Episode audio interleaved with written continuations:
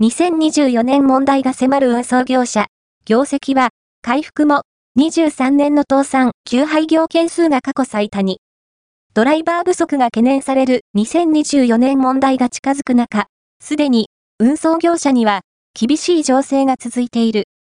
東京商工リサーチの調査で、宅配を担う軽貨物運送業、貨物軽自動車運送業の23年の倒産49件と休廃業、解散74件の合計が過去最多の123件に達したことが分かった。